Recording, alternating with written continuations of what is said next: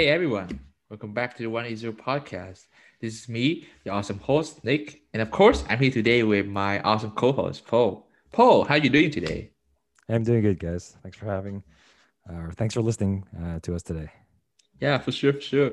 So, as many of you already know, Paul and I belong to a scout group in Metro Vancouver called the 180 Pacific Coast Scout Group. Today, we are welcoming another founding member of our group that has a successful career in accounting and business transformation. She is also an experienced and dedicated scout leader with over 20 years in scouting. So, Paul, can you just give a you know more introduction about our guest? Yeah, thanks, Nick. Uh, so we have a special guest today who was a part of many of our first initial strategic planning uh, sessions and helped launch a lot of our um, for strategic plan, such as uh, recruiting over 100 leaders for Scouts Canada uh, from, from the Vancouver uh, metro area. Uh, she also uh, was part of our second international project over to the Philippines. Uh, as a longtime Scout leader, she's been help managing a group in, in Richmond and been part of that group for over 20 years. Um, and professionally, she holds a CPA designation as a chartered accountant.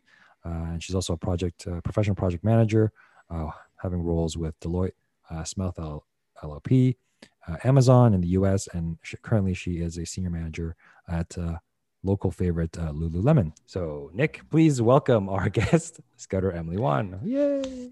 Yay! um, so, so, uh, so, Emily, I, I, didn't get all the details. Maybe you can share with our listeners uh, your story and anything we may have missed.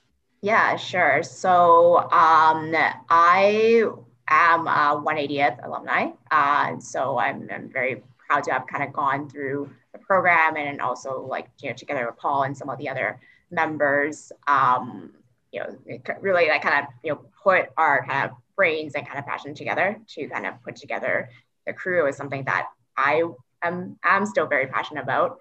Um, and I have been part of the scouting movement for over uh, 20 years. So, so I started as a Cub Scout uh, and then when I became of age to become a leader, I became a troop scouter. Troop is aged uh, 11 to 14. Then I became a group commissioner of my group in 32nd Richmond.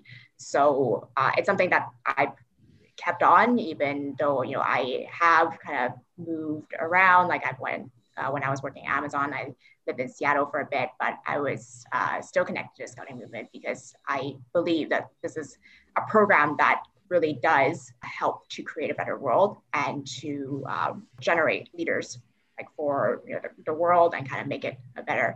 And then I think Paul kind of covered like you know what you know outside of scouting life has been. Um, I was born in Hong Kong. I moved to Canada. Uh, at that time, I uh, was actually just kind of learning English at that time. And then uh, my parents put me in scouts. And I think through it, I gained a lot of confidence and kind of learned a lot of leadership skills. I went to school in UBC. I graduated from the Bachelor of Commerce program, uh, majored in accounting and international business. Um, and then I, uh, yeah, did the uh, whole uh, chartered professional accountant route. Then went to um, industry. So I went to uh, in Seattle. I worked with Amazon in their uh, accounting and finance group. Um, and then, yeah, I'm now at Lululemon, um, and I am I have sort of like a blended role. So I both use my accounting and finance skills, and then I also use my project management skills. Uh, a lot of which I actually learned from the crew. So That's it's great. been it's been interesting. It's been interesting, um, uh, like you know, uh, interesting path. And I, you know, was kind of sharing before, like I didn't. If I have to look back, you know, ten years ago when I was uh, you know, sitting in a retreat with, you know, Paul and some of the other um, crew members, like thinking about like, am I, you know, where would I be 10 years later? Uh, I don't think I would have really thought this is, this is where I'm at. Um, but I think that's, that's the kind of magic of like, you know, when you put yourself in those places where you're kind of pushing yourself to try new things, like, you know, you might be setting yourself in a path that uh, you never know where you're going to be. You know, all you know that is you are going to be, um, you know, picking up skills that you never know you're gonna need. Mm, interesting. Thank you for sharing, Sarah Emily. Um, just commenting on the part where you say try new things and pursue that and you know see what life happens to you. Is that is that is that what happened when you decided you want to pursue accounting as you know your professional career, or is there something else there? so I don't know whether you guys have done any like you know strengths ass- assessments or uh, things like that. Um, knowledge is very important to me. I think it's one of my personal values. So um, when going through university and choosing a major, I thought that accounting was one of those things where you know you could you could learn um, and it's like a useful skill that you can apply. Um, so you know that's why I took that route. But I think like deep down, um, what I am interested in is kind of like you know business as a whole. So mm. I saw accounting as kind of understanding the numbers as kind of a pathway of you know actually learning about how a business runs. Um, so when I progressed in my career and, you know, I came to kind of uh, like a fork in the road where do I want to continue a professional accounting career um, or do I want to, um, you know, join like an accounting and finance department in a company and actually be part of how a company operates and, you know, make mm. business decisions? Mm-hmm. Um, you know, I, I took that fork because I know like, you know, that was why I went to business school. You know, this is what mm. I want to do. And I think, you know, bigger picture is I always want to be part of an environment that would, uh, you know, where I'm adding value. I think that's that's really important to me and where I'm doing things that make an impact. So, you know, I tried in my, uh, you know, throughout my uh, career to, you know, always do things that, um, you know, where, you know, my, my daily work is going to make a positive impact um, mm. to whether it's the workplace, you know, the, the business that I happen to be working at, uh, also like to the broader community.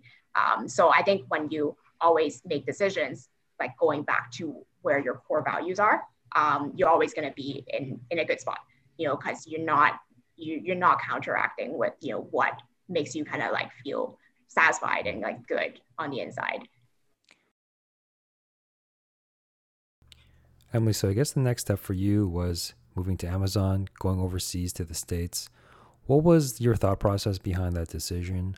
Was it more about your career and just changing the field that you were in or more of a life choice that you decided to do uh, at that point in time in your life yeah, that was um, that was a pretty big decision because I have mm-hmm. to also move countries, like move cities, uh, move my life to a different um, city. And I think one thing that you know I was thinking about too is because I'm I'm you know so connected with uh, my my scouts group. It's like how is mm-hmm. that going to work out? So I really had to exercise. I guess I was almost like you know trying uh, exercise like how how would I uh, you know keep the culture of the team like even though I may not be like, you know, physically uh, present. Uh, and then also like, you know, how do I enroll, like, hmm. you know, give people more opportunities to kind of step up to be leaders, like as I was kind of in there. Um, professionally, it was a really great experience uh, for me because it was such a uh, large uh, company uh, and you know global as well. So my role there was in uh, treasury and also like mergers and acquisitions. Um, so with the mergers and acquisitions uh, side, I actually got to see a lot of, uh, you know, everything from like a startup size company mm. um, and, you know, uh, where, you know, their technology or their kind of expertise was um, getting acquired and then uh, seeing that kind of operationalize and kind of uh, you know, once the acquisition happened, like how do you integrate and kind of get yeah, yeah. synergies from that?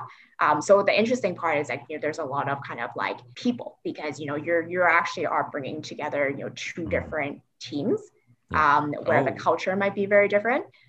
Um, and then you know the part that I was more helping with was more with bringing their kind of like financial operations together. Yeah. But even even then, there is like a there is definitely like a human component to it. Yeah.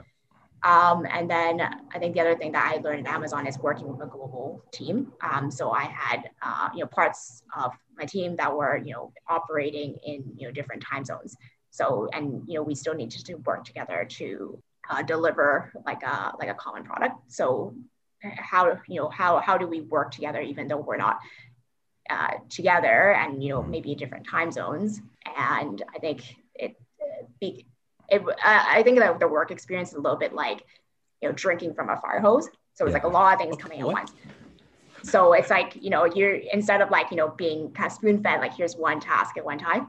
Yeah. It's like, yeah. you know, here's a fire hose of oh my things going at you. And, you know, you, what I really sharpened my skills was how should I prioritize because you cannot possibly do everything. So you have to develop a really good systems of prioritizing, you know, what's important.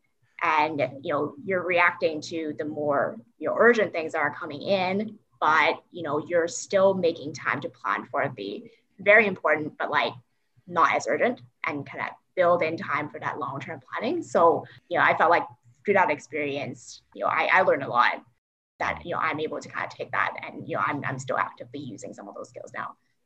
Yeah. I, I think I always tell people like, you know, to join our group or join scouting, like, especially in this like older adult section, like they want to improve their time management, right? That's what they tell us, right? But you can't really improve your time management if you don't have anything to manage. So if you're not if you're not in a very demanding job or if you don't sign up for volunteer opportunities, it's really hard to to fabricate training for time management unless you're, you know, there's a fire hose of stuff that you need to do and you really have to actually, you know, think about how you're actually doing your work, not just like when or what you're doing, right? Yeah, a hundred percent. And I, I think like I I learned that I feel like my tolerance for being able to, you know, you know, juggle a bunch uh, many things mm. came from uh, you know being in scouting and you know being part of the rover crew um, because you know you are uh, you know you're, you're kind of held to a certain level of standards right you know your, your peers are kind of holding you up to uh, be able to uh, you know, deliver, you know, so you're, you're juggling that, you know, you're, you're volunteering a lot, you know, at that time, you know, school, like, which is mm-hmm. university, pretty demanding. And then also potentially like, you know, work, you know, whether mm-hmm. it's part-time or like internships, uh, ha- having kind of gone through and kind of like that being part of my life for so long puts me when I, you know, I went in those situations where, you know, in the workspace, it's like, you know, a lot of parties being thrown at once, you know, and, you know, life only gets more complicated, I feel. Because, uh, you know, I, you know, I thought that life was complicated, you know, when I was kind of the rover age, but, you know, yeah. I think it, it gets even more complicated because, you know, some people are starting families.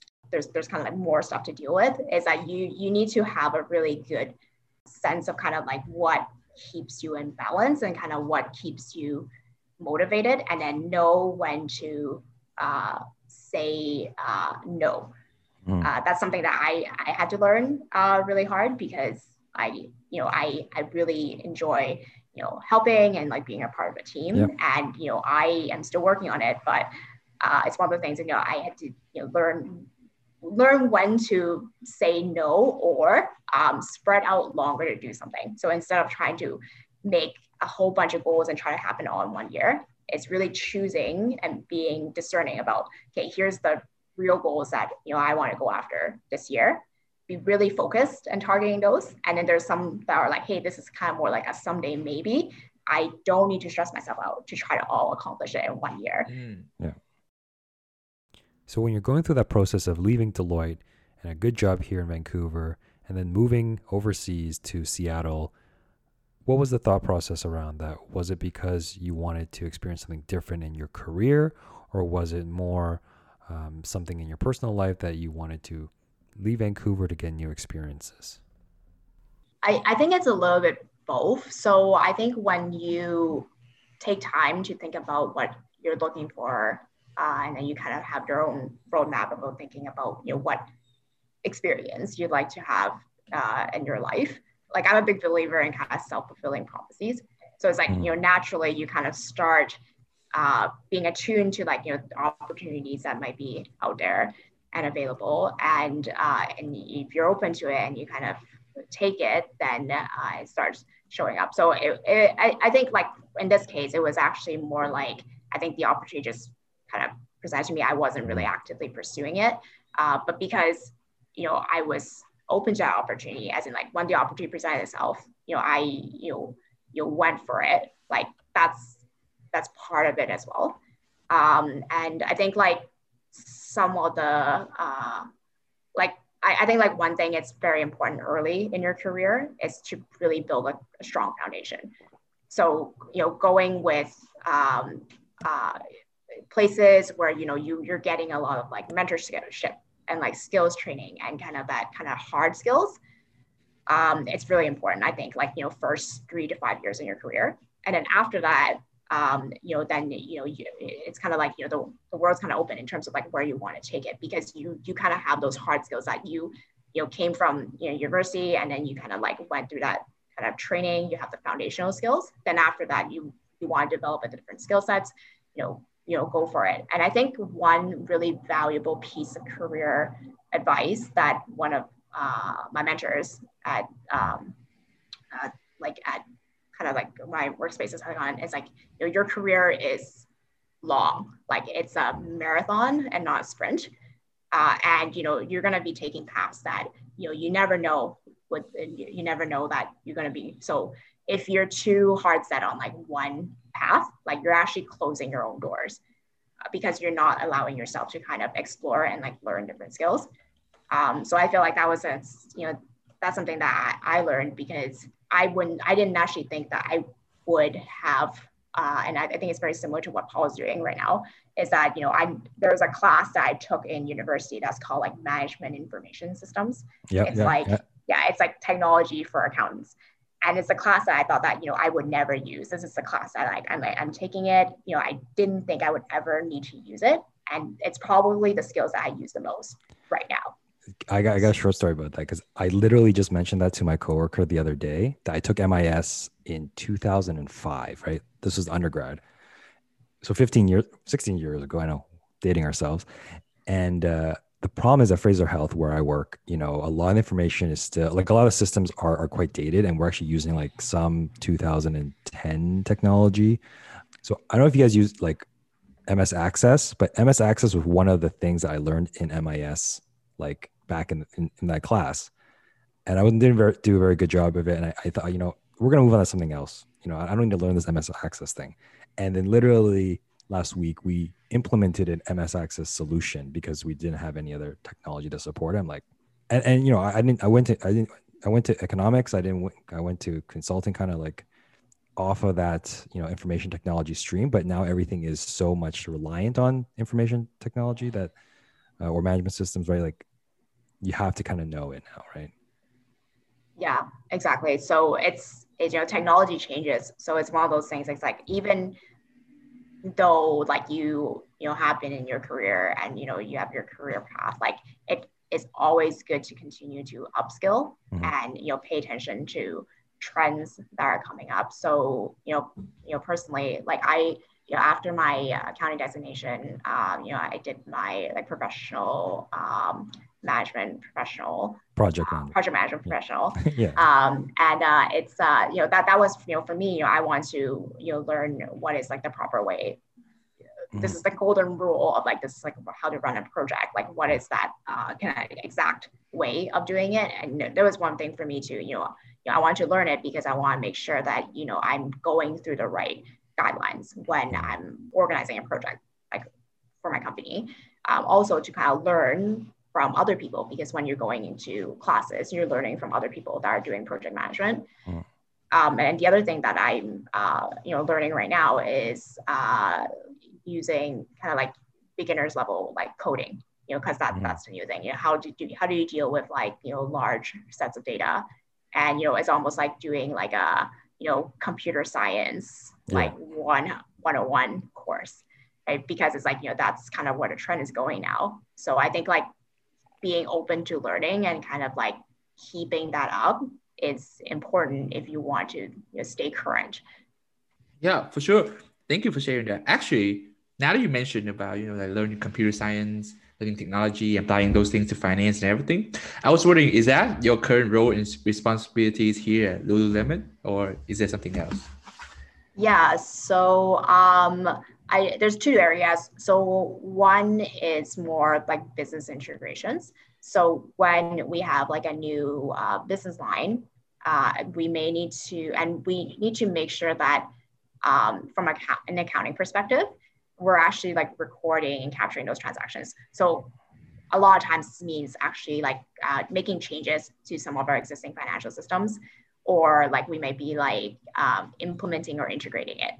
Uh, so that involves testing because when you have, let's say you have like one uh, error uh, and you compound that over like a million times in terms of transactions, mm-hmm. uh, this could create like a material error. So as a public company, um, we need to make sure that we it, it, systems are implemented properly because like we don't want to you know start reporting errors when we present our financials or even internally like for um, you know some of the departments and management that's kind of running the business you know if we give them the wrong numbers you know they think that you know this business line is doing super well but you know in fact mm. you know there's some errors it could lead to like incorrect decisions even internally on you know how they should be running a business or like where the issues are or what's doing well so it's really important uh, since we're so reliant on systems to be able to provide information that we have a lot of like data integrity. And we're also designing for the future. Like that's a big part of um, what i do and what my team does is like we don't want to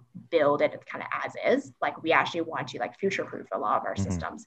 So we need to kind of actually like predict a little bit on maybe this is like a small segment of the current business right now.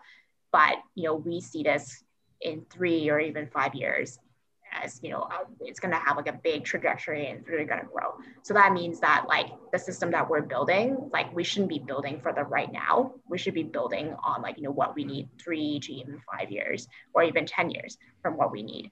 Um, and i think this is the part that's the most interesting because you really don't know. Like you don't have a crystal ball and say like okay i know that we're going to need this in the future. You really need to use a little bit of you know asking a lot of good questions and uh, you know, gathering information um, to you know put together a plan on like okay we will need this type of system in five years and you know get investment on it. So a, a part of my job is actually like you know paint you know gathering the data kind of painting that picture telling a story and um, requesting for like okay we need to invest you know this many dollars into this area because this is a growing area and if we don't have the system then like we would be struggling or like being really inefficient you know when when we get there. So yeah that's the more interesting uh, that's that's like to me that's my like favorite part of my work. Um, and the other thing is like you know digital finance transformation. So um, moving processes that are like analog. So mm-hmm. you know there are you know believe it or not um, and you know this is like at amazon as well as lula believe it or not you know companies still have a lot of things that are like you know on on pen and paper basically. Yep, processes are on like pen and paper.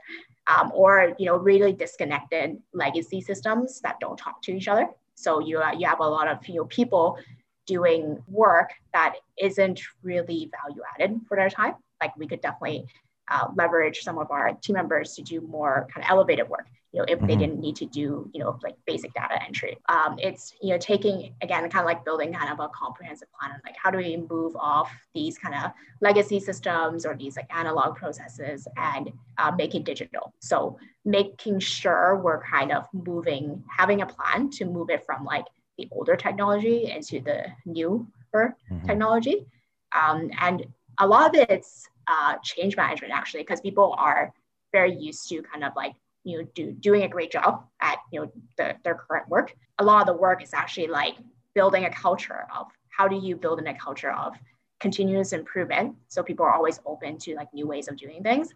And then also building a culture where you know sometimes it's not just the systems that need to change uh, it's also like processes and thinking more outside the box. So instead of everyone thinking within their kind of silo or processes it's thinking like okay end to end start to finish like what should this piece of work or information look like from flowing through the company. So this might take a lot of collaboration with multiple departments. So you're not necessarily just a finance department, but you may need to involve like five or six different departments in order to streamline the whole process. Um, and then you'll get it to like this is like the more efficient way that we can do it, and you know cut out anything that's like less efficient or like not necessarily value add and, you know, it's, it's, it's, really interesting because, you know, again, uh, you know, for me, why that gets me excited is that, you know, if I look back at like what I want in terms of like how I want to do my work is like, you know, I want to do things making, making an impact, you know, adding, adding value to of what we do. So yeah, this, this is what really excites me about the work that I'm doing. So is there, is there a story where you're like, can't believe they're still using like a fax machine or like or this paper transaction in in Lululemon that uh, you can share with us or? Yeah, for sure. I I think I uh, I think there are a couple of processes where it's like you know we just recently replaced a system that was like is it I think it's like it's I think it's uh, when you ask questions about like, hey, why why do we do this? it mm-hmm. kind of starts sparking the ideas of like, yeah, like why do we do this? And like I think that's you know I think you'd be really surprised at like especially when a company starts becoming larger mm-hmm. um, and you know not everybody has eyes over like every single process and if you don't have like a culture of like people asking like hey like why do we do this um, you know is there a way to do this better it's it's hard to have eyes over everything. So there's things that you know i've kind of seen other processes like oh i can't believe we're still doing this the same way that we did it like you know 10 years ago. We just had just started asking a question of how we can change it. I think it really comes from a little bit like grassroots as well and uh, people questioning about is there a way that we could do this better? Yeah. So i, I you know it's funny i have a very similar experience uh, uh, in public sector right? And as you can imagine you know a lot of people think about transformation and technology investment in the retail not the retail end of a business right the customer facing part right so you know in, in healthcare it could be you know what does the the patient or people coming to hospitals like what do they experience and we should transform that right digitize medical records um, provide online booking, things like that. But not a lot of people really consider. And in my time in finance, it was, you know, the finance groups were kind of staying with the same systems, right? They want stability, they want predictability. So that push for tr- digital transformation, I feel like it's lost unless you have a person like yourself go in there and say, ask the questions of why we're doing corporate services this way and can we do it better? Right. No one really asked that for a long time, I think, in a lot of different businesses until you know things are moving really really quickly so like my, my job we do contract management services and we just said no to digital e-signatures for a long time but then you know contracts don't get signed for you know 90 days because it has to go through all these different vps and they're all in different offices and, and you know it's a piece of paper moving around and sometimes that piece of paper gets lost um, and you get start to cycle all over again so i definitely see that this transformation corporate services is an industry that i didn't really know about like until I really got into it. I'm not sure if that was the same for for you or were you seen that before? Yeah, I think um, processes are always going to be re-looked at, um, and I think the challenging thing is like I guess there's like kind of two different approaches. Like one is like you know you kind of have like a centralized team that is you know they they kind of know all the best practices, mm-hmm. you know how to examine all the different processes and find opportunities. And then there's the other approach, which is like, you know, you encourage, you know, people doing the work and doing the processes to think about like how they could make changes. And I think like you need a little bit of both because it is a change management. So, you know, you can't just kind of like go in and say like, hey, I'm gonna like make everything better. Mm-hmm. And, you know, I, I've figured out a way to fix all the problems. Yeah. Um, that that only works sometimes, but like to be effective, like you actually need to kind of have both ways where it might be kind of like uh, doing it where let, us just kind of like educate about like what is the latest technology so maybe like you know let's have some um, you know demos of or case studies from like other companies and say like you know they they have a very similar process as us you know this is what they're doing like you know how do we compare ourselves mm. with with them you know, to kind of like start educating on, you know, what are some of the, uh, you know, the latest, either it's like the latest and greatest in technology or like, you know, these are like the best practices coming from like other companies. Um, you know, so it kind of starts, you know, sparking the ideas of like, okay, this is, you know, why we need to change it. And it is kind of uncomfortable because there's like the, you know, the current state, uh, and, you know, you need to kind of move and get retrained on like the newer processes and systems. But as long as people are open to that, um, then you know at least you're kind of like progressing towards a common goal. Mm. Oh, okay. Thank you for sharing all of that. You know, like has been going like I'm just trying to absorb as much as possible. You know what been, you've been talking so far. Uh, I can help but notice that it's it's a really um, demanding in terms of tasks and responsi- responsibilities of what you've been look, look, doing so far. So, with the current social conversation around, you know, diversity, minority rep- representation, gender equality, all of those stuff, uh, like if you have you ever faced any challenges to that nature during your career and makes those demanding tasks of yours even more, you know, challenging? Yeah, um, I think um, like the like the companies I've have been, in um, has been very supportive in terms of like encouraging or even having uh, special groups to like i think like one of the key things like uh, for me it's like you know as you know a woman and kind of in the like uh, like financial area you know there there are still uh, improvements to be made in terms of like you know how do we make sure that we have don't have like kind of unconscious bias when we're uh, you know working with each other.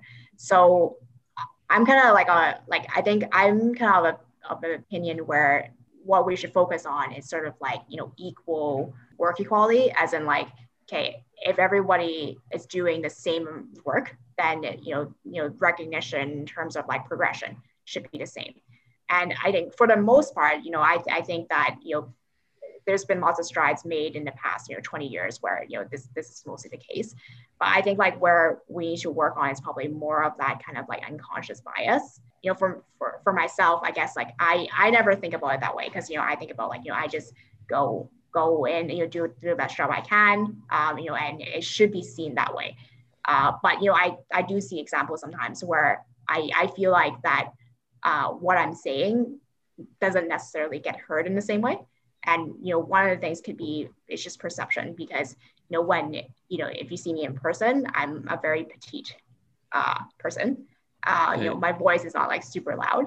So you know i feel like sometimes i have to um, you know when I, i'm kind of like you know when i'm maybe presenting an idea i there is unconscious bias for me where you know i maybe like what i'm saying doesn't sound as credible as you know what let's say you know, I don't, I don't want to kind of um, stereotype, but you know, like a you know a, a white male, you know, going yeah. into a meeting room and presenting an idea, right? Yeah. So um, that's something that I I never I, I don't take it as like a you know a, a, you know I don't have like a chip on my shoulder and mm-hmm. you know want to you know be on a soapbox and kind of say that, but you know I, I do observe from time to time where it's like you know if I was kind of saying an idea at the same time as another person that maybe stereotypically they come off as being more the kind of image of like, you know, this is a, a, a leader kind of like presenting an idea.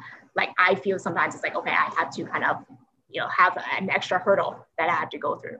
So, and, but I think like in, like, there's been a lot more focus on this and I'm, I'm glad that like they're doing a lot more training about like, you know, people watching for their bias. And I think there's a lot more examples also in the media of you know people that are it's more representative in terms of like you know it's really what it's not what people look like or like not what people not how it's, it's really like how what people can do um, and people are like kind of more open to it so i think there's been a lot of great strides and having more examples in the media helps uh, of you know people you know just just diversity in terms of like what people are accomplishing yeah no no that's great to hear and i'm I'm wondering if like, you know, being online now, does it make it different your stature? Because I mean, you can't tell how tall anyone is these days, right? Online. Well, well, that's that's funny because I was on a conference call and um, I think we've just been communicating on email um, with you know, one of our our uh, our vendors, and then I think like they they saw me on video for the first time and they're like, "Whoa, like you look really young," and oh, I'm like. I'm, I'm not I'm not that young, um, and maybe it's just I just look young. Uh, so you know, it, it just it still comes, and I'm surprised that even came up like yeah, during yeah. during a call, right? I, I think they're just kind of making conversation. Uh, but they're like, whoa, like I didn't know like you look so young. I'm like, I'm not young, and I'm sure this job ages me like much quicker. yeah. No, yeah, it's it's funny you get that kind of right right off the bat almost. Um, and now I feel like I feel like I'm more conscious of saying that too to people. Like on the flip side, right? Um, in this type of social environment, right? Mm. Yeah, I think it's it's um, you know it's it's not making assumptions. So I think and every everyone has biases. So I think it's it's hard to get out of habit of making those kind of like quick assumptions or even when you're just making conversation right you're like mm. you know you might be commenting on you know appearance or like maybe some of your assumptions about the other person and it doesn't come in from a bad place like you're not intending it for it to be uh, bad but you know you you kind of like adding to uh, making it okay yeah. so it is a hard habit to kind of break out of yeah I guess I mean someone could take it like yourself if you're fairly confident in yourself. You know, it's kind of like you know water off a duck's back, right? You don't really think much about it, right? But maybe someone who is a bit more insecure or self-conscious about the way you know how young they are in the position they are because um, you know maybe uh, you know you might be leading people who are younger than or older than you right? Uh, in certain cases if you're um, you know a senior manager in a certain place you know or or manager any place you know some people could be under uh, your your leadership but are older right? So there are some people who um, might see that as you know just just might throw them off a little bit um, for that comment like that. One thing that i've really uh, learned is like leadership isn't necessarily about being able to do everything or know everything. Uh, and that's for me it's like a it's like a big blind spot for me because like knowledge and learning is so yep, important to me. and i always feel like you know if i'm you know leading a group you know i need to know everything like that is happening in order for me to you know properly like be in a position of a leader you know but that's not really the case because like sometimes leadership is actually being able to provide that clarity of vision mm-hmm.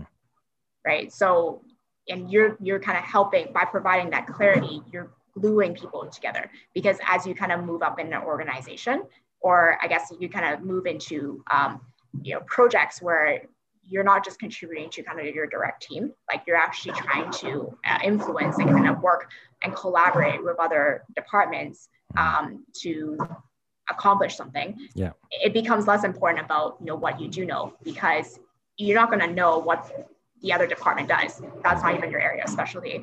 But when you need to collaborate them is you know how could you provide a very you know compelling and interesting uh, reason for you know this is why we need to work together and uh, lead that way mm-hmm. that's something that's like it's it's such a light bulb moment for me when you know yeah. i figured out that hey you don't need to know everything you know being a leader is you know just providing this is the vision and um, a lot of the soft skills that come from like how do you enroll people to get interested and you know put their day-to-day work aside and you know help contribute to something that you know forming something that you know may not be you know you actually need their help to accomplish or even define like what this goal should be mm-hmm. yeah no I, think, I hit that yeah that's very true that you know like you can just form that on your own right I, I think yeah, I think you can be as I'm saying, a young leader, young manager, you can be intimidated by not being the smartest person in the room. Um, but as you, I think as you mature, you know, I, I relish the fact that I'm not the smartest person, right? Like that someone else is smarter or knows a bit more because you need different types of people to do certain type of things that you can't just do everything. So, um, no, that, that's, that's really, uh, really cool to hear from you, Emily, especially with, uh, with our, um, our crew and, and how we started. So maybe we'll segue to that a little bit. Um, uh, so I think part of this part of this podcast we wanted to ex- kind of explore a little bit about our, our crew history. So you know, you came along, I think maybe one or two years after we originally started, like like yeah. when we first did our first retreat, and we did our first retreat at at Pender Island. Uh, and now you're telling me about some of this stuff uh, about your background, and you know, I kind of see it now. um, you know, we were tasked with recruiting a hundred new volunteers. I don't know if that, that was a goal. That was a goal that yeah. we set. It was a stretch goal. Yeah. Yeah. Um, so yeah, around that time, so I think this is like 20, 2007 yeah, yeah, around that time. So um, uh, yeah, how I joined the crew, I believe Kevin Lee talked me into it. Yeah. And I think I showed up at a meeting and I think I was aligned with, you know, what, you know, the purpose is.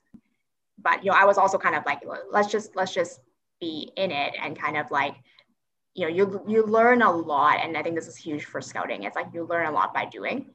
Mm-hmm. So, you know, when you put yourself in a situation where you're going to be absorbing and kind of learning, um, you're going to be getting a lot out of the experience and you know that was always kind of close to my heart where it's like if you're if i'm going to do something i'm going to like you know try my best and you know mm-hmm. make it make the best out of the experience um so at that time like steve kent that was like he was the uh, leader for scouts canada at the time and he brought in uh, almost like a charter like you know this is a vision of what what scouting in 2020 or what scouting should be like mm. and um, the crew um, decide to, you know, we're going to put ourselves forward and, you know, help with some of these action points that's in the plan.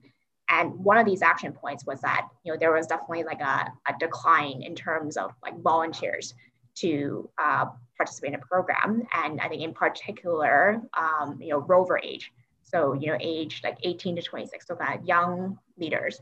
Uh, and, you know, without young leaders, the organization can't grow because we're not adding uh, new insights. You know, we are not um, kind of like you know cultivating like what scouting should be which is like developing leaders. So i think i remember paul like I, I can't remember how we came up with 100 but i'm pretty sure like we were kind of brainstorming like how we were going to contribute a goal. And then i think you know someone just said like hey why don't we just set a stretch goal for ourselves and see if we could throughout the year like re, you know recruit or like, expose like you know at least 100 people to the scouting program. mm-hmm and you know we you know you know took that on um, and then i think like we had a plan on like okay how how we're going to do this you know you know there's like a you know, marketing plan where like okay where, where do we kind of start putting scouting as like a you know, place to volunteer where you can learn skills. You know do we go to colleges and universities and you know start letting people know about the scouting program and you know do we need to put uh, if people are interested in outdoor skills do we need to put some like workshops or like hikes together to uh, get people interested that way but yeah it was it was like an ambitious goal and i think like we we learned a lot from doing it and like i think like i still use a lot of the learnings uh, mm-hmm. and skills i uh, from my time in the crew in my work now right so same thing it's like hey like we have a goal we don't know how we're going to get there like we, yeah. we know that it's the right thing to do needing to work together as a team to do it. We may not have all the resources to do it either, yeah. and that's part of the challenge. Um, so I, I, kind of credit you know going through that experience with you know how I uh, uh, you know how I use those skills now as well. I remember that the goal was like 50 at first, and then I think we just like goaded each other in that group to say that you know 50 you know it seems like halfway let's just do 100 like there was a bit of just you know, I guess ignorance of us when we were younger. And, but at the same time, like, I think we needed to set such an ambitious goal. Like, you, you, what I learned and what I took away from it was, you know, you have this goal that's seemingly impossible, but if you don't have that just out of grasp type of goal, you you'll never kind of push yourself to the limit because mm-hmm. that's what I think we believe. We both believe that it was going to take for us to even get close to 100 um, is to push ourselves to that limit but somehow we weren't. I mean, I think near the end of it, maybe we're like we were kind of resigned to the fact that we might not get there because I think we were at thirty something by like midpoint. But yeah, um, and yeah. well, that's better than zero, right? Like yeah, exactly. exactly. Yeah, like I think it's like one of those things. It's like you have to set an ambitious goal because you if you don't you know set there set it there then you know you might not be shooting for that high right you might be yeah. just complacent and be like okay we're okay with 10 right? But you know, what if we set it as a hundred and then we reach like 30 something? Well, that's way better than if we had set the goal of 10. Mm, and yeah. I think it's and also it's like it's it's like learning how to like be looking at the goal and it's like it's really challenging goal you know staying motivated to trying to get there and you know being okay if you know we don't we don't get there because we still need to kind of acknowledge like we made a lot of progress. Yeah. I think so that so Nick for your context and he hasn't heard all the, like all the a lot of these stories are he's hearing for the first time so it's kind of like a history lesson. That's true. uh, so so Emily and I and, and, a few of the the first group that kind of started doing strategic planning in in our group uh, we we were on an island literally on an island for you know three days to come up with a strategic plan. I mean today we do it on Zoom for four hours on the weekend that's nothing because back then we had to like eat, sleep, and like think about the goals that we were going to set. Um, and that was actually my, my first foray into like strategic planning. And I think having that early experience mm. really helped me in my career to ask those questions early on, or maybe some people were just trying to figure out their job. Like, or I don't know if it was to my detriment because I was always thinking like, what's the strategic plan behind what I'm doing? But maybe sometimes you don't need that. I, I feel like maybe maybe because you you went to that kind of strategic planning environment in terms of islands and spending whole three days there. It, it might kind of help with you know how you how you tunnel your vision and everything. Um, and I do agree with Emily in terms of shoot for 100 and at least you get enough motivated to get into like the 70 80 you know instead of just setting it like 50 40 10 right? Um, it has to be challenging to to push you forward right Uh, and make you realize where your limits actually is. With that being said like I, f- I feel like you've been through like really a lot scout emily. Like not just in scouting but in terms of professional and everything as well. Like how do you manage to balance and organize all those stuff into you know just 24 hours a day? Yeah. So in my younger days i didn't sleep Oh, um okay. I remember that. yeah so um yeah paul remembers that. Um so but then i learned that Kate, this is not a sustainable way of um living. Um so uh, because if you're not recharging and you're always kind of you know you know pushing yourself to kind of like that then you know you're you're not going to be able to continue to make it like a sustainable impact to the things that you want to do so sometimes you have to kind of like slow down to speed up right? Which to my younger self doesn't make sense because I was like, go, go, go, go, go. Like, let's just like, you know, get it, get it done. Um, you know, what, what more can we do in, you know, in this time, right? So, um, you know, why I learned, you know, work for me is, you know, taking time to, and actually like, you know, um, you know, working with youth um, in scouting is actually uh, like a recharger for me because, you know, I'm, you know, kind of seeing, because, you know, through kind of like mentorship and coaching, you know, seeing them grow and develop into kind of young leaders of their own you know they have their own ideas like that's very rewarding to me and that actually kind of adds more into my uh, bucket. And i don't know whether you guys talk about the bucket concept but it's like everybody has a bucket that you fill up with your water with water. So that's your energy. And you know there's always like a hole in the bottom of the bucket and the water is like dripping out and it might drip out at different rates right so there might be activity that really drains you and you know it doesn't refill back your bucket. Um, so you need to figure out what are those things that you know going to refill your bucket. Like what are those things that is your water that you need to add more into your bucket. So for me, one of those things is like, yeah, it's actually working with youth, and you know we go camping, we you know disconnect, and you know just be a, a group for a while and experiencing new outdoor adventures. Like that's that's a recharger for me. For me, it could be um, um, like downtime for myself to reflect and write notes on you know how did this week go like what are the things that went well like what could be things that are improved and you know what are those things that i'm kind of maybe um, putting off that i need to like reprioritize and those are the you know, it's important but you know less urgent things that are not shouting at me but i need to prioritize them so that i'm actually going to be achieving things.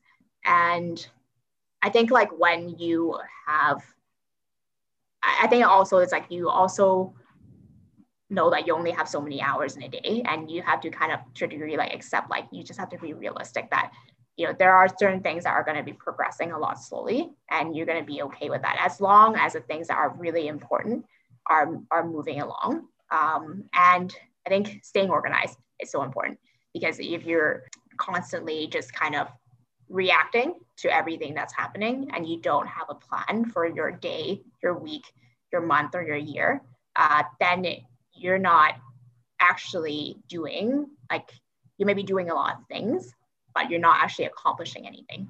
And you're not actually doing the right things with your hours.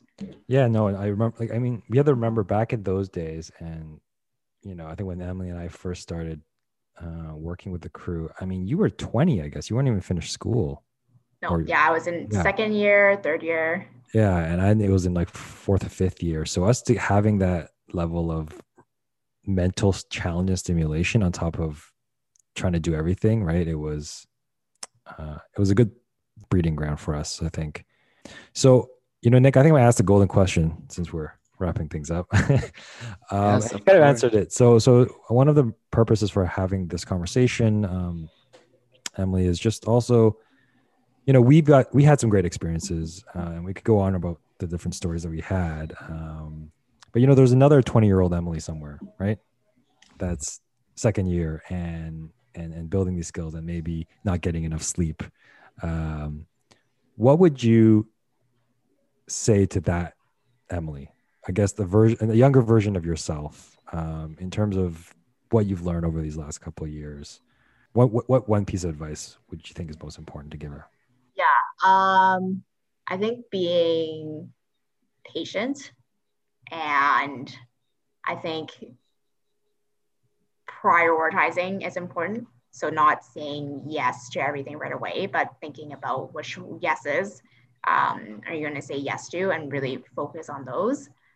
But I mean, honestly, like looking back, I'm like, okay, you know, we, you know, yeah, I, you know, not having like hindsight of like 2020 mm-hmm. and kind of looking back, you know, do I regret anything that I did when I was that age and, you know, the things that we were able to accomplish like with the crew and through scouting? Like, I don't think I regret any of it mm-hmm. because it was such a amazing to kind of have all that support in terms of like a sandbox for trying out even like strategic planning. Like most people don't get to actually try out uh, strategic planning, like unless you know they happen to be part of that in their careers, or maybe they're part of like other you know volunteering or mm. other ways that they're getting involved. But you know most people don't get involved in that where you know you're you're working with somebody, some a group of people to come up with like a vision of what you're going to do together, and that is very special.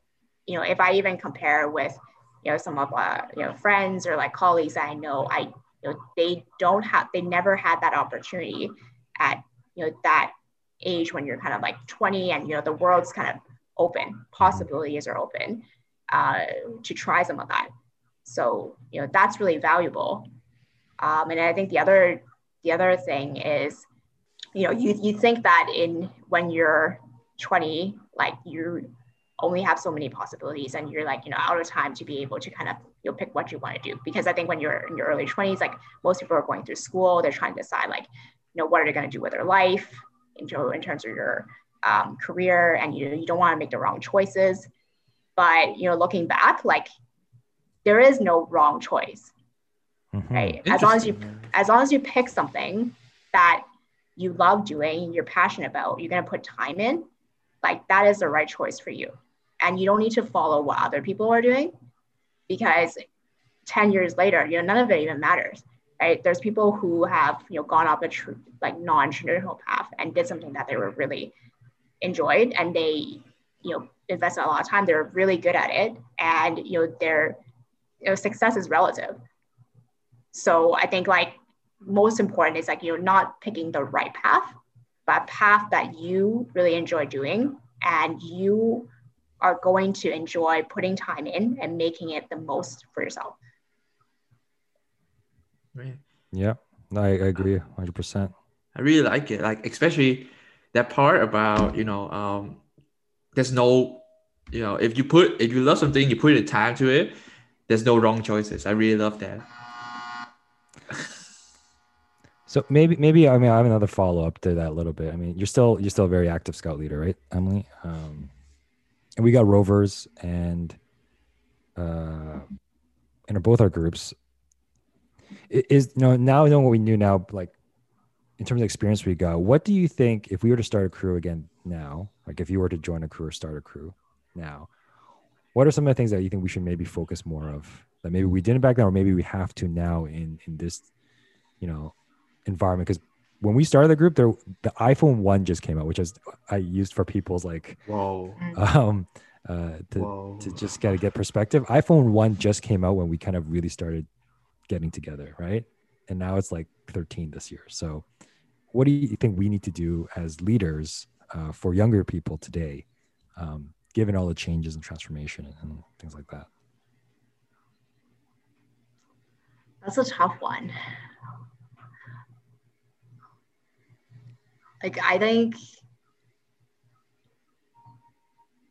I think like I, I, I, can't really think of anything mm-hmm. that's like what what would be helpful. I think I, I, I, mean, like from hearing what has been, uh, you know, different directions that people have taken with the crew over the years. And I agree with that because I think there's no, you know, there, there are some things that are like core to what mm. the crew is and what the scouting movement is. And, you know, it, I think it goes back to like, you know, you, you paddle your own canoe, yeah. right? But it's totally open to interpretation. And I actually really like it when, um, you know, you kind of like acknowledge like, okay, these are the key things you want to learn and skills you want to learn. You know, you want to learn leadership, you want to learn teamwork, you want to learn, you know, how to communicate with each other, and you know, you want to, um, you know, inspire each other to kind of accomplish more. I think that's core. Um, but you know, in terms of like how you do that, like, I think it's it's totally open to whoever is in the crew at that time because it's it's really it's it's their crew right? Yeah. and you know if they want to take it in a different direction um, i think i guess like if we were, we were kind of like leaders or like mentors i think we should support that um, and kind of give space uh, for people to do that. Um, and um, i think like what's really important is having like i see kind of like being maybe a mentor or a scouter to a degree you're kind of a little bit of like a a little bit of a cheerleader as mm-hmm. well as like maybe sometimes you have to give some you know tough love type of conversation and i think like you know that's that's super valuable um, because you know i certainly appreciate it when i was a rover and you know i had those conversations with my like mentors and my scouters I, I think those are like those critical conversations that like really changed my perspective and like really set me on the right path so i think those are really essential elements to kind of keep um, with the crew. But I think anything else is like, you know, honestly, the sky's the limit. It's, yeah. you know, currently, you know, whoever is part of the crew is, you know, make the most of this time, right? You know, think big um, because like this is like a safe area to be able to kind of try new things. Yeah, I, I mean, I like what you said about giving space. I think that's something I, I struggle with at times as a as a volunteer and kind of a mentor advisor. Like I want to give Nick a lot of space, but at the same time, as Nick knows, I give my opinion quite directly sometimes. And yeah. you know, I think it's it's not that like when we were when we were younger. So uh, Emily and I also went to the Philippines for two two weeks, not with each other, we the whole group. Um, so we whole, whole group went to the Philippines, and this was after the trip we we spoke about with Kevin. And I, I feel like when I would reflect on back on that, there was a lot of space given. Like there was a lot of just let's see how this goes. Um, and you know, we we made some mistakes and and there were some uh, very interesting uh, stories from that trip, but we also got a pretty crazy experience being in the south of Philippines, teaching people like how to camp, right? Um, and I think we learn a lot from it too. I think we learn a lot about, like, I know for me, um, from going on the Philippines uh, international project trip was I learned a lot about kind of like privilege. Mm-hmm. And you know, I never knew that you know scouting could be privileged because when we uh, uh, talked to some of the scouts group there, they had a scouts group that was for uh, street kids essentially. Yeah. So you know they you know there wasn't like a, you know safety net of you know um, a school system. So if you were um, sort of you know uh, you know maybe you weren't in the best neighborhood, like scouting was actually outlet for them to be able to go to school and like learn something mm. and be part of mm. like a community where you know it you know there are uh, there's kind of like a safety net mm. and i think there was also so you know we saw that there was like a, a scout group that you know some of the leaders are like yeah like we we um, give an opportunity for street kids to join scouting yeah. um, and then i just think about like i'm like how privileged are we where you know we're kind of in our um, you know we have like the schools or like gyms where you know we have a space for us and you know most people who join scouting not it's not because that is the only place we can go. It's like here's an extra extracurricular that you know their parents signed them up for. Um, so and I, I think that's like one of the things that kind of really open your eyes when you try to um, you know connect mm-hmm. with um, connect with other people in the world in a bigger way. Because you kind of realize that um, you know everyone's like human but it's kind of a little bit about like where do you want to put your time in to like create the impact right? So it's like you you, you know you could you could you could watch netflix for for two hours right? And you get a lot of personal satisfaction from that right? Maybe it's, it's funny or something like that. Um, or you could put two hours into you know potentially kind of creating like a community of other people that are also kind of like like-minded and you know you're helping yourself develop you're helping them develop and potentially you might be doing that as like a your project that might be helping other people. Yeah. Yeah and, and that was a great opportunity that you know like our leaders at the time gave us and um, they gave us the opportunity to experience that right? Um, without being a, being a cheerleader but not like you know maybe some of the other programs uh, or things that we do these days are, are so like i guess in such a controlled environment. Not to say that was out of control but like it was you know we experience a lot of things now in a very much controlled environment. Um, and you know you can see people say going hiking on instagram now but back then you couldn't see people doing those experiences. So it seems more controlled now because you've seen so many people do it. And and everywhere you go around the world um, they're just so you know there's just so much more control I guess, uh, and, and, to provide youth with that ability to be, you know, we were in, you know, I think we're singing songs in this orphanage with these street kids, right? Like in the middle of nowhere, and that was our, like, you talk about privilege and learning about it. It's easy to watch YouTube, and it's easy to maybe, you know, walk around Vancouver sometimes, but to see that like that level of uh, despair at the time, you know, you, we can replicate that by just being, you know, here yeah and i think it just creates a lot of like awareness of um you know what like what i guess like what privilege is. And i can get in a way it's also like well what can you do? It, it, you know it doesn't mean that like everybody like for example like every iProj doesn't have to be like oh you have to go and you know um go to the slums every time. Exactly right? Because the, you know you need to designate like well what is your purpose of doing it? Maybe it's just experiencing uh, scouting across culturally right? Maybe you know it's just more like an adventurous trip mm-hmm. where you know you and a bunch of other rovers are you know just mm. going to go on a hike in a different country because you know that's on your bucket list. Right? You need yeah. to define what your purpose is. Um, that's true. Yeah. But I think it's it's it's like you know the the takeaway from that is that um, you you learn a lot doing it and you're kind of you know together those are some honestly like those are like you know lifelong memories yeah. that you're gonna have like you're never gonna regret that you made that trip, right?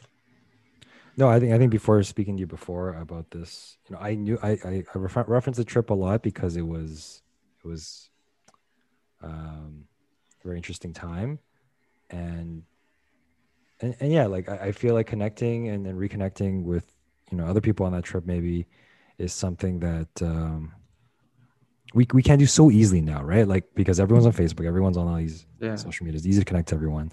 Um, but then you start to appreciate the things that you learned back in the day and what you take with you now. So, okay, I think yeah. we've been a bit over, uh, Emily. Um, thank you for being with us. Really appreciate it. Uh, thank you for yeah. having me come and join a chat.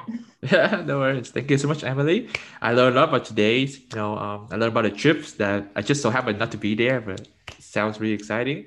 But most of all, I thank you for sharing all those tips about you know uh, making professional decisions. You know, preparing, thinking the whole thing, not just the processes, all those kind of things. It's it's just insightful, and um, I think I'm gonna replay this episode multiple times for I edit it. But uh, thank you so much for sharing. Yeah, no, thanks, thanks, Nick, thanks, Paul, yeah. for uh, having me join in. Yeah, thank you, Emily.